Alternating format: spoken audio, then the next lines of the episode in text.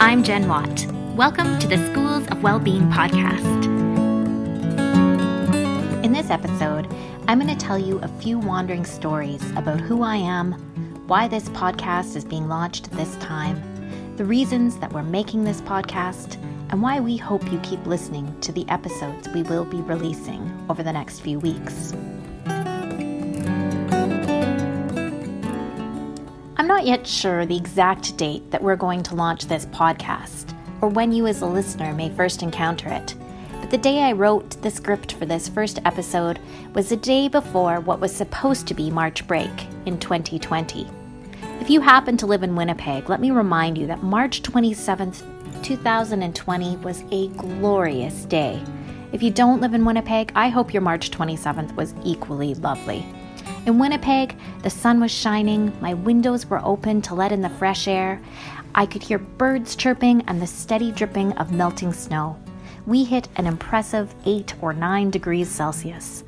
Normally, my kids would be arriving home from school right about now, almost deliriously happy about the warm weather and the promise of a whole week off of school. But this year is very different.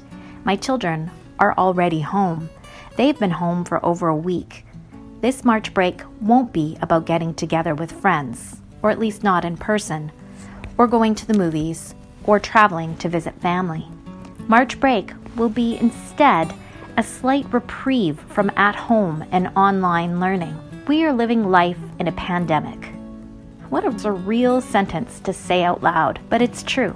We are living in a pandemic. Our schools of well being are now in our home and online spaces. Our teachers, educational leaders, and students are figuring out what it means to stay connected as the nation shifts into self isolation. Canada's Prime Minister Justin Trudeau has given Canadians young and old the stern warning to go home and stay home. I will admit, as a deep introvert, there's a large part of me that celebrates this go home and stay home message. It comes naturally to me.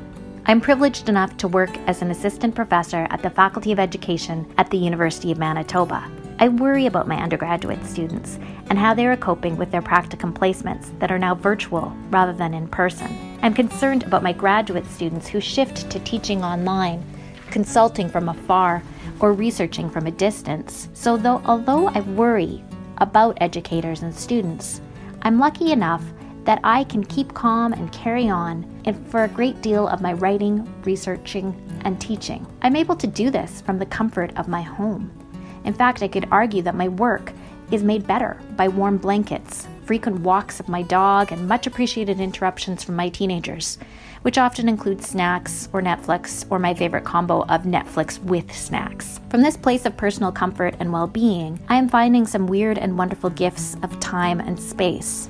I have a chance to think a lot about how we as an educational community can stay positive and purposefully connected in the uncertain times of social isolation. For the first few days of my family's isolation, I was not feeling as calm. I could barely string together 30 minutes of attention on anything. I was constantly checking my phone to anxiously read the news. I was checking and rechecking Edsby, my children's school division's online platform, to make sure we were keeping up with all the work the teachers were posting. I was texting with people I love to check in on how they were doing and if they were staying at home like I was hoping they were. I calmed myself down by doing a lot of spring cleaning.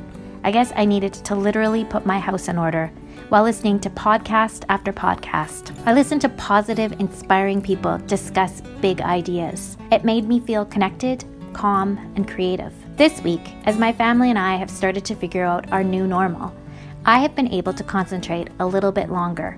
I have allowed myself to wonder about whether a podcast project I had begun working on in the fall might bring comfort and purpose, hope and inspiration to others who might find themselves with a bit more time and far fewer people to converse with face to face. My co producer and the amazing editor of this podcast is Rebeca Heringer. Rebeca is an incredibly talented graduate student from Brazil who is working on her PhD at the University of Manitoba. Since Rebeca is the editor of this podcast, she might just edit out what I'm about to say next, but I hope she leaves it in. I totally admit that Rebeca gets more done in half an hour than I get done in about a month. She is also a genuinely enthusiastic, brave, and super encouraging human being. I knew if I went to her and said, Hey, you know when I said that I wanted a whole season of episodes recorded and edited before we launched this podcast?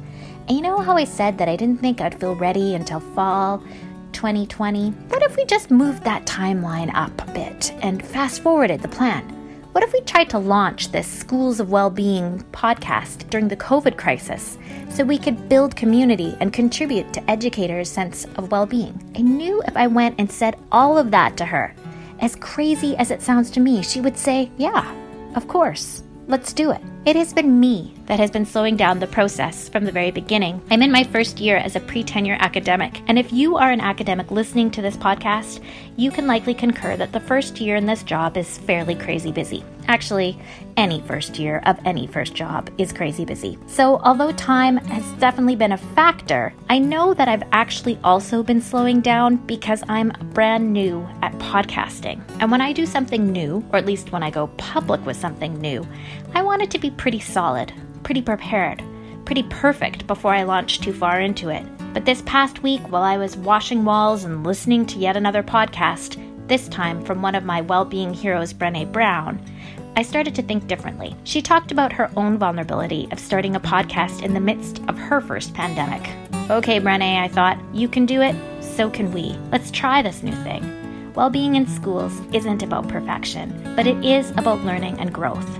This podcast has been all about learning and growth for me, both personally and professionally, and I hope it contributes to the personal and professional learning and growth of everyone who listens to it.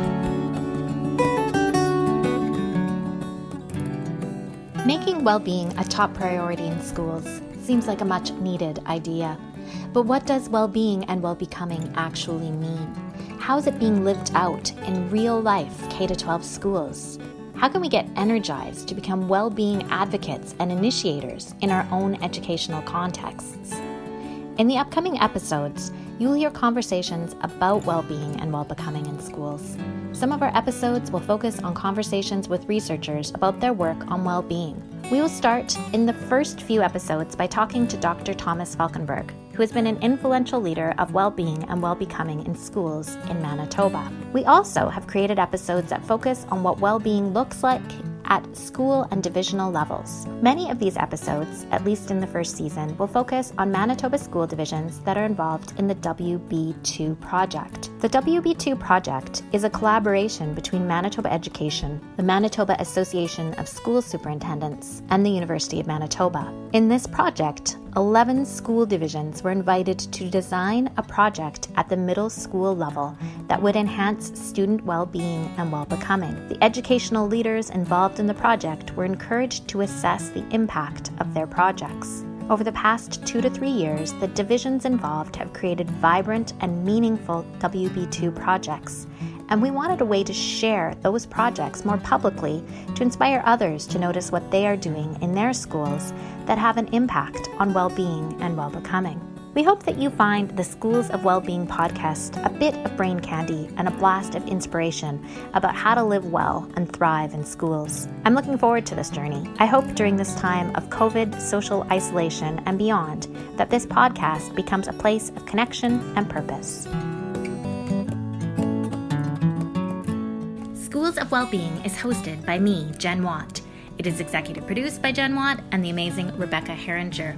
It is also edited by the yet more amazing Rebeca Heringer.